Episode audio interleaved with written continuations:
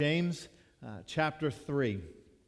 These words of um, wisdom, really, that James speaks. He, he, very similar here in this New Testament um, epistle to what can be found in what's considered the wisdom literature of the Old Testament Proverbs, uh, Ecclesiastes, uh, pearls of, of insight, uh, pearls of, of wisdom that speak into our lives and the challenges in the way that we live our lives.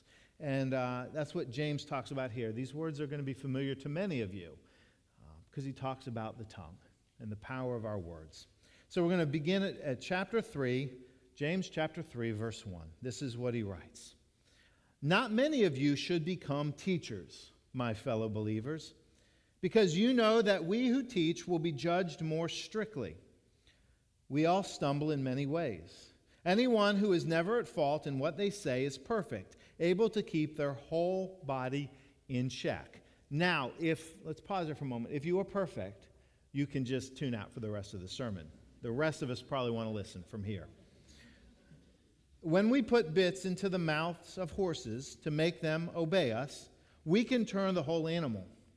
Or take ships as an example. Although they are so large and are driven by strong winds, they are steered by a very small rudder wherever the pilot wants to go.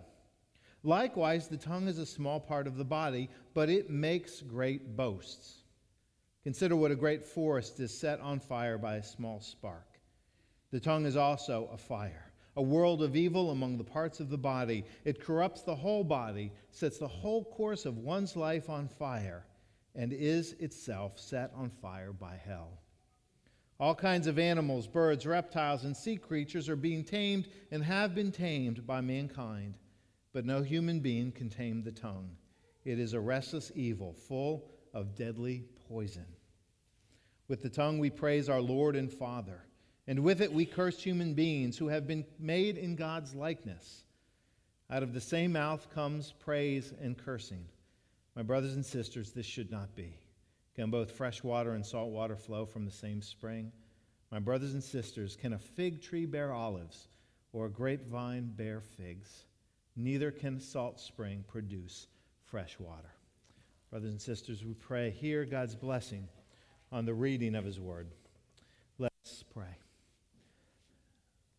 Lord, that you'd inspire words, words that have been sung in praise words that we know are inspired, that were read from your scriptures, words that are here spoken, that they'd speak to our hearts. Draw us close to you and closer to the faithfulness and obedience for which we've been called. We pray in Christ Jesus. Amen. Nigel Hayes I don't know if that's a name that's familiar to you. Anybody know who Nigel Hayes is? Yeah, yeah, you were in the first service. May's back there raising her hand. She already heard the sermon. That's cheating. Nigel Hayes is a, well, he was last year a sophomore um, basketball player for the uh, University of Wisconsin, the Badgers, which made their, yeah, woohoo, I see you, made their run all the way to the NCAA national championship game. They lost that game. Who'd they lose that game to? I'm just, I'm trying to remember now. Um, I'll, I'll, reflect on that and get back to you. Um, but, but I bring up Nigel Hayes not, not so much because of, of basketball, not, not exactly because of what he did on the court. He was a fantastic player. Uh, but it's what happened, was started to happen after the games during the, the NCAA tournament. If you, you follow basketball at all, after the games are played, the players, both on the winning team and the losing teams, come out and they sit at the tables in front of press, the press corps and they are interviewed and they answer questions. And Nigel and some of his teammates got fascinated by the stenographers that were there that were taking the transcripts. And anybody done stenography work? Anybody? Okay, a few or one or two. Uh, and, and the machine that they use, I'm not familiar with it, so I've never, I've never paid attention or seen up close what a, a stenographer machine, whatever it's called, I'm sure it's more proper than that, but whatever it's called, Uh, and so they became fascinated by the work of the stenographers, these women that were employed by the NCAA and that would take down every single thing that they said. So they started to have a little fun during their press conference. And if you, if you, you can go and watch, like on YouTube, some of it, they would start to throw in really big words that really had no place, but they were trying to trip up the stenographers. So in one of the interviews, they asked Nigel Hayes a question and about the game, and he said, Well, wait a minute, before I answer that, I just want to say uh, onomatopoeia, uh, anti disestablishmentarianism, and cattywampus. And he would just throw these words out, trying to trip up the stenographers. And so it became kind of um, something they were known for. It became kind of fun and lighthearted. Toward the end of the tournament, one, I don't remember after which game it was, it wasn't at the very end, but he came out and he's sitting there. And the, the host, the one who kind of moderates the questions, uh, knew that this had been going on. So he says to him, he gets a question. He says, Is there anything you want to say first? And so Nigel Hayes says some nonsensical word. And when he did, he looked at the stenographer. And it must have been a woman that he had not seen before, that had not done this previously, because it caught his attention. And he leaned into the ear of his teammate sitting next to him, and he said, Gosh, she's beautiful. And he meant that to be a private moment a whisper into the ear of his teammate. The problem was there was a microphone right in front of him. And it amplified it, obviously. And the press corps started to giggle under their breath. And he looked startled. And he said, Gosh, did you hear that? And they nodded. And he just buried his head in his hands because it was embarrassing for him.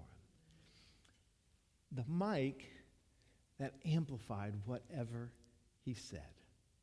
Now, in this case, it was fortunate that it wasn't a, a, a mean spirited, it wasn't an ugly thing. I mean, hopefully, it didn't embarrass the, the, the woman who was taking the, the notes and, and didn't make her uncomfortable, but, but it wasn't an ugly thing he said. I, I, am going to guess, and, and maybe I'm being short sighted, but I'm, you know, I, I'm, I'm projecting that ladies, you know, somebody calling you beautiful is not really going to offend you. Um, you know, but, but the point is, he forgot the power of the microphone. And, and that happens in life. You, that happens sometimes in humorous ways. Uh, you can go back, every president that I went back since Reagan, and I'm sure before that, probably skipping Carter, because his moral, um, his moral compass is, was, I think, a little straighter than some of the others. But every president had their moments where they forgot the mic was on. And they said something to a uh, to an aide, to a dignitary, to somebody that got magnified that they wished hadn't. Newscasters have this happen all the time. Some of them lose their jobs over this, they forget the mics are on. It, it happens in life. And I will tell you that there are no four hours in my week that I am more conscious of what I say than 8:30 to 12:30 on a Sunday because I don't get away from it. And I usually try to turn it off but it's always there. You never know at what moment the words that you speak are amplified. And the thing about mics is there's no filter, they don't discern good from bad, positive from negative. The microphones here amplify the voices of our talented singers. My microphone amplifies my voice if I sing into it. Not so talented. The point is, it goes, it catches everything. And so I, I started to reflect upon that. I started to reflect upon what James is writing here about the power of our words, about the power of the tongue. And I thought this a personal challenge, a reflection. I thought, how would my week be different? How would my words be different? How would my speech be different if I had to wear this 24 hours a day? If at every moment of every day, of every conversation, of every word spoken, there was always the potential that the mic could pick it up and amplify what I say. Now, the point is, nobody wants to live like that. Nobody should. There are conversations we have that are meant to be private and personal with our spouses or with our children or with our, our closest friends. But the exercise of having to think intentionally about the words I speak, having to reflect intentionally, be conscious of the words I speak, how would my life be different if I was that intentional all of the time? Because the fact is, we're not.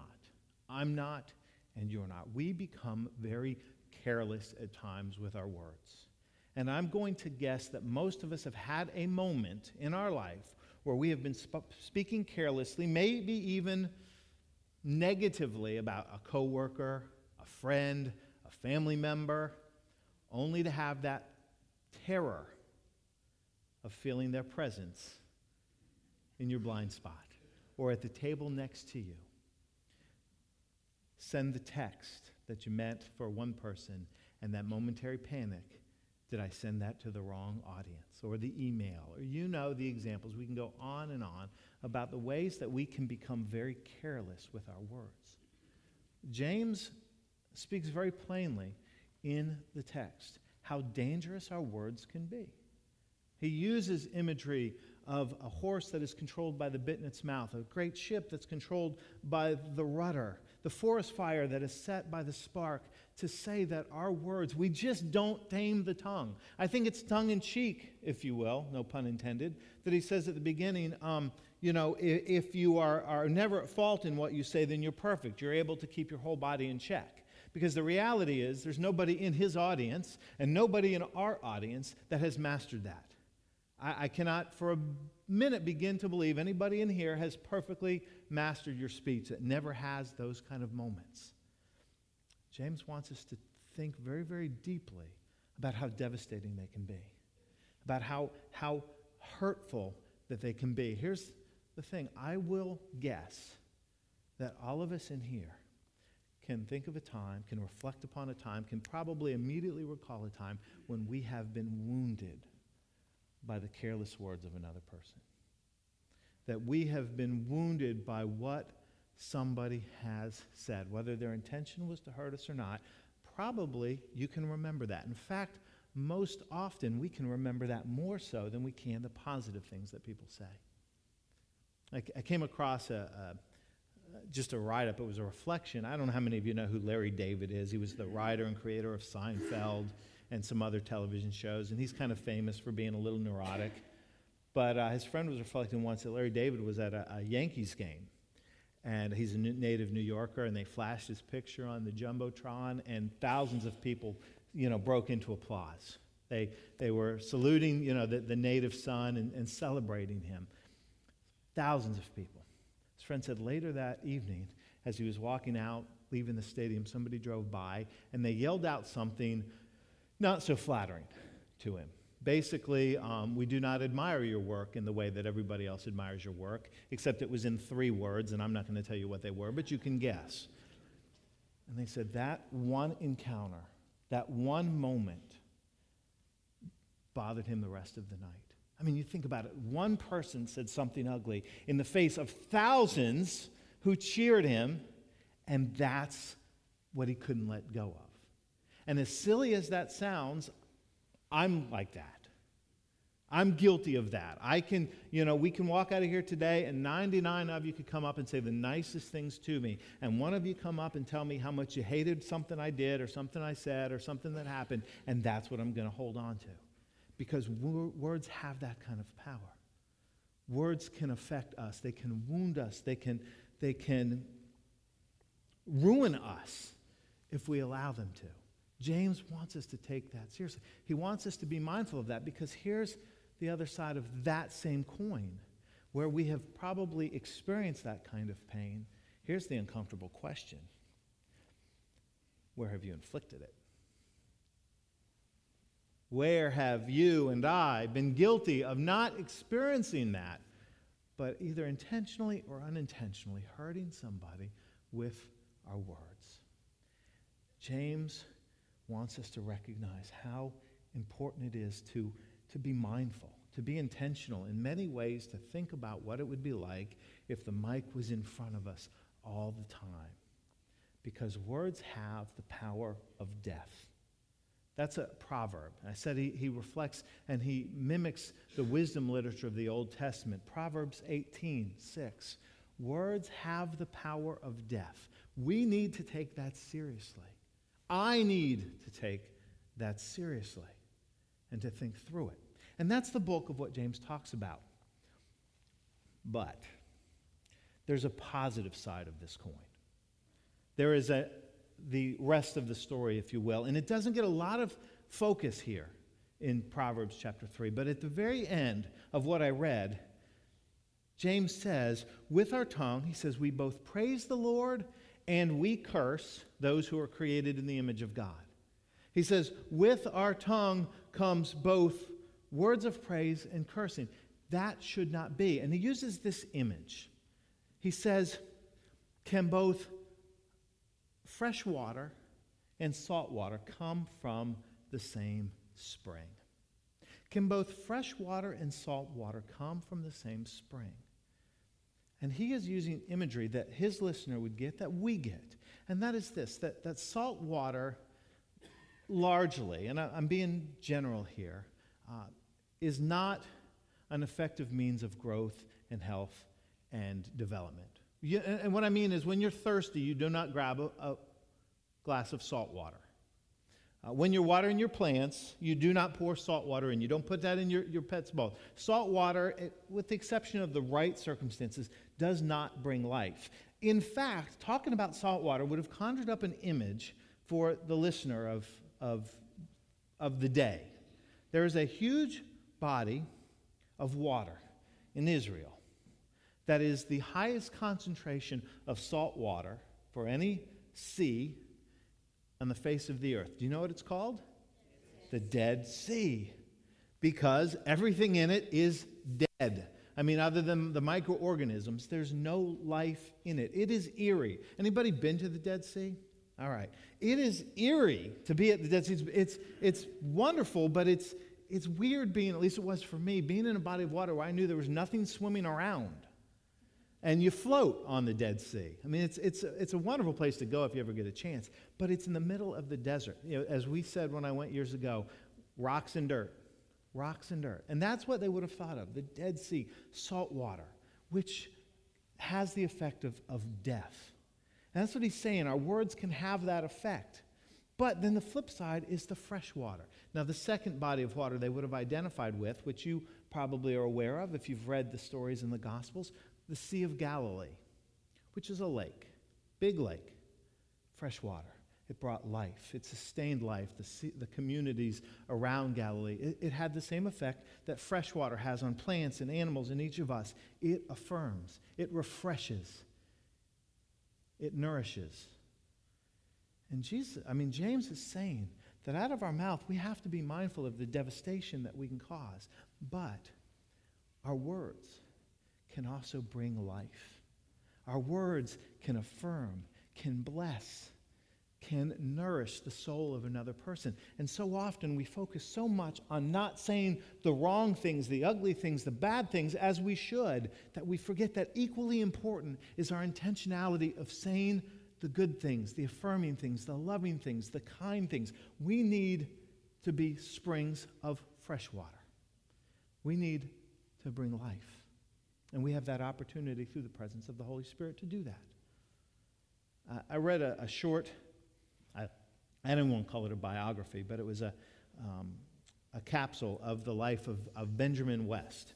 Benjamin West was a painter, uh, an artist in the Civil War era, did a lot of historical, I'm sorry, the uh, Revolutionary War era, and he did a lot of historical um, portraits and things. Well, he talked about that when he was a little boy. He wanted to be an artist. So one day his mom was out and he got into the oils and the paints and he decided to paint a picture of his sister. And he made a royal mess of it.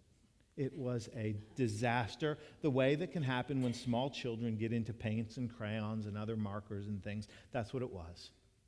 And his mom came home to this mess and to this indecipherable artwork and she saw the work of her little boy. And he said, she walked over and she looked at him and said, What a beautiful picture. And she gave him a kiss. And Benjamin says, With that kiss, I became an artist. With that kiss, I became an artist because somebody, his mother in this case, spoke life into his life. In the face of the mess, spoke life we have that opportunity because that impacts, that changes the destiny of people. Some of us have had our lives changed radically by parents or teachers or family members or Sunday school and, and, church friends, whoever it is that spoke life into the mess of our lives. You know, I, I get notes and cards all the time in the church office, and sometimes the notes and cards I get are, are criticism. And I'm not above criticism, and I read those. I don't like them, but I understand sometimes I need course correction too. And so I get those cards and I'll read them and I reflect and try to, try to handle them in a mature way and pray over them and think, is, is the Lord speaking there? But I'll be honest with you, I don't usually keep those. Uh, you know, I, I, take them seriously, but I don't usually hold on to them because they're not necessarily something I want to look back on years down the road. I do get sometimes cards of affirmation and encouragement and love and, and positive thoughts, and, and I'll tell you, I keep every one of them. And it's not a vanity thing. It's not because I want to, to, to puff myself up, but because those are life giving. And there are times in my life I need to go back and read those because life can be tough. I remember those both make a difference, both have an impact, but there's one that I cherish and one that I have to process. That's, that's true for each of us. That's true for all of us. We need those voices, but even more important, we need to be them. We need to be them. You know, it's interesting, and this is an exercise that's been done in a lot of places. Philip Yancey writes about it in, in his book, The Jesus I Never Knew. He talks about painting a, a, a picture of the kind of people that were attracted to Jesus. And you think about this. If you go through the Gospels and you start to write down who are the kind of people that came to Jesus, they were the afflicted, they were the sick, they were the outcasts, they were the marginalized, they were the tax collectors, they were the prostitutes. They were the peripheral of good society, if we want to use that term. And they came to Jesus in droves. And we would say, well, maybe it's because of the miracles he did. Well, that certainly had an impact. Maybe it was because of the power of his teaching, and I'm certainly sure that had an impact. But maybe, equally, if not more important, was the life giving nature of his words. The things that sometimes slip under the radar. For instance, in Luke chapter 8, there's a story that as Jesus is teaching, a woman comes and kind of hangs on the periphery of the crowd. A woman who had been bleeding and hemorrhaging for 12 years. A woman who, by the standards and by the laws of, of cleanliness of the day, would have been an outcast. When a woman was bleeding in any kind of way, she was unclean. And so for 12 years, the woman had been unclean. For 12 years, she'd been pushed to the margin. For 12 years, she'd been told that she was under some sort of righteous judgment of God. For 12 years, she'd been shunned. And she's desperate for healing. And if you know the story, you know she didn't even want Jesus to know she was there because she was scared to death that he'd be like everybody else if he saw her. Don't touch me. Get away. You're unclean. And so she sneaks up to Jesus. If you know the story, she grabs his cloak, and it says in an instant she's healed, and Jesus feels the healing go out of him. And in what must have been a terrifying moment for her, he says, Who has touched me? And she owns it. And in a moment, she is healed. And we might be tempted to say that is the most powerful moment of the story, is when she is physically made well. But I think that's the most second, that's the second most powerful moment of the story. Here, I believe, is the most powerful moment of the story. When he looked at her and he saw her faith, he said this Daughter, your faith has made you well. He called her daughter. The only place in the entire Gospels he called anybody daughter. Now, we can talk about the physical healing she got, but I'm telling you in a moment, Jesus' words were life giving because he called her a term of affection. He reminded her she mattered, she made a difference. He reminded her that she had a place in the community. She was not outcast, she was not under judgment. She was loved and she was important. Life giving words, a spring of life. Jesus does that over and over, and it's embedded into the stories the woman caught in adultery, who is a setup. And he says, you know, when he calls him out, he says, okay, stone her, but whoever's without sin, throw the first one. Remember, they all left. And he looks at her and he says, Who condemns you? And she says, Nobody, Lord, they've left. And he says, Neither do I condemn you. Go and sin no more. Neither do I condemn you. A mob wants to kill her, and all of a sudden, Jesus is saying, I'm not condemning you. Words of life. Zacchaeus, a tax collector and a traitor to his people, and somebody nobody wanted anything to do with, climbs up a tree just to get a look at Jesus, because certainly Jesus wouldn't want anything to do with him either. And once he say? Zacchaeus, come down. I'm having dinner at your house tonight. Invites himself over. I should try that sometime. I'm having dinner at your house. Life giving words. Life giving words. Friends, we need to be mindful of what we say. We need to bite our tongue at times. You know, we need to remember that, you know, there's two sayings we learn as children. One is, or there's a lot of sayings, but two for today. One is, you know, those things we learn in kindergarten. If you don't have anything nice to say, don't say anything at all. That's true. That's true. There's times we need to bite our tongue. Because there's that other saying that says, um, sticks and stones may break my bones, but words will never hurt me. Yeah, that's a lie. It's a lie. In fact, I'd say our bones and our wounds heal a lot faster than the, the scars of the words. There are times we need to bite our tongue, but there are times we need to speak. We need to clamp the salt water and let the spring flow because that's what Jesus speaks into us. And we need to be intentional about doing that for others. You have a chance in your words to change destinies. You know that? You may not know it, you may not see it, but you have a chance to change the course of somebody's life, like a little boy who said that in a moment with his mother's encouragement and her kiss, he became an artist. Our words matter. Our words matter. Jesus' words matter. And he speaks them into us. You matter. You make a difference. I love you. You're gifted. You're unique. You're talented. You're worthy. Receive them. Hear them. But oh, friends, speak them. Share them. Let others be attracted to us because we look like Jesus. We act like Jesus. Let the broken come because we're broken and God speaks his value to us. Let's be that spring of life for others. Let's pray.